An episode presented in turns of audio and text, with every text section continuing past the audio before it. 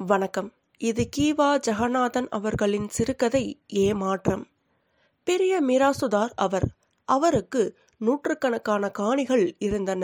நன் செய்யும் உண்டு புன் செய்யும் உண்டு. நெல்லும் வாழையும் விளையும் நிலங்களும் கம்பும் கடலையும் விளையும் காடுகளும் அவருக்கு சொந்தமாக இருந்தன. அவ்வளவு பெரிய பணக்காரர் சென்னையில் பெரிய மாளிகை கட்டிக்கொண்டு நாகரீக மோஸ்தரில் வாழ ஆரம்பித்தார். நிலங்களை குத்தகைக்காரர்களிடமும் காரியஸ்தர்களிடமும் விட்டுவிட்டு நகர வாழ்க்கையின் கோலாகலத்திலே நீந்தி விளையாடினார். அவருக்கு ஒரு பிள்ளை. அவன் காலேஜில் படித்தான். பிறகு சீமைக்கு படிக்கப் போனான்.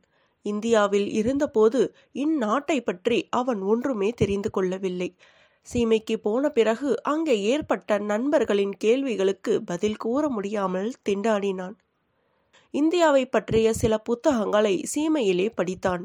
இந்தியா விவசாய நாடு என்று அந்த புத்தகங்களின் மூலம் தெரிந்து கொண்டான். பல காணிகளை படைத்த பணக்காரர்கள் சொந்த ஊரை விட்டு நகர வாழ்க்கையில் உள்ள மோகத்தால் வந்து விடுகிறார்கள்.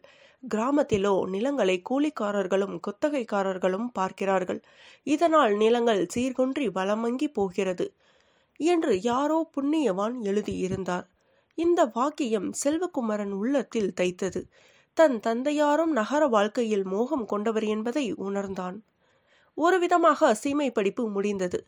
தாய் நாட்டுக்கு போனவுடன் முதல் வேலையாக கிராமம் சென்று அங்கு சொந்தக்காரரை ஏமாற்றி வாழும் காரியஸ்தர்களின் அட்டோழியங்களை கண்டுபிடிப்பது என்று உறுதியை மேற்கொண்டான். தாய் நாடு வந்தான். ஒரு நாள் கிராமத்துக்கு போனான். இன்று நாம் நம் நிலங்களை பார்க்க வேண்டும். இன்று சின்ன துரையிடமிருந்து உத்தரவு பிறந்ததைக் கண்டு காரியஸ்தர் ஆச்சரியப்பட்டு போனார். அப்படியல்லவா இருக்க வேண்டும்? என்று பாராட்டினார். சீமை சென்று வந்த குமரன் நிலங்களை பார்வையிட சென்றான். கடலை விளைந்திருந்த தோட்டத்துக்கு போனான். இதோ இது கடலை தோட்டம். காய் விளைந்து முற்றிவிட்டது. மகசூல் எடுக்க வேண்டியதுதான் என்றார் காரியஸ்தர். குமரன் வரப்பருகில் உட்கார்ந்து கொண்டான். ஒரு கடலை செடியை தொட்டு பார்த்தான். புரட்டினான். எதையோ தேடுவதைப் போல இருந்தது. இந்த ஆசாமிகள் பட்ட பகலிலே கொள்ளையடிப்பவர்கள் என்பது உண்மை. நாம் ஒன்றையும் கவனிக்க மாட்டோம் என்று நினைவினால் பொய் சொல்லி ஏமாற்றுகிறான் இந்த மனுஷன். காய் விளைந்து விட்டதாம். செடி முழுவதும் ஒரே இலையாக இருக்கிறது. ஒரு காயையும் காணோம். நமக்கு விஷயம் தெரியாதென்று நினைத்து விட்டானோ? குமரன் எண்ணம் ஓடியது கோபம் கனன்றது. என்ன ஐயா ஒரே புழுகாக புழுகிறீரே. காய் விளைந்து விட்டதென்று ஏன் பொய் சொல்கிறீர்? என்று படபடப்போடு கேட்டான் சின்ன எஜமான். விளைந்து விட்டது என்பது பொய்யா? இதோ அடுத்த வாரத்தில் வெட்டப் போகிறோமே.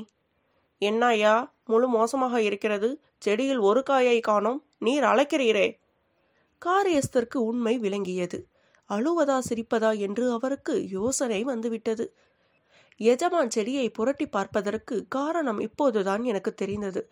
கடலைக்காய் செடியின் மேல் இருக்காது. வேரில்தான் இருக்கும். அதனால் வேர்க்கடலை என்று இதை சொல்வார்கள். இதோ பாருங்கள். என்று விளக்கிக் கொண்டே காரியஸ்தர் ஒரு செடியை பிடுங்கி காட்டினார். வேரில் கொத்து கொத்தாய் கடலைக்காய்கள் இருந்தன. தன்னை காரியஸ்தர் ஏமாற்றவில்லை. கடலை செடிதான் ஏமாற்றிவிட்டது என்பதை சீமை படிப்பில் தேர்ச்சி பெற்ற செல்வன் அப்போது தெளிந்தான்.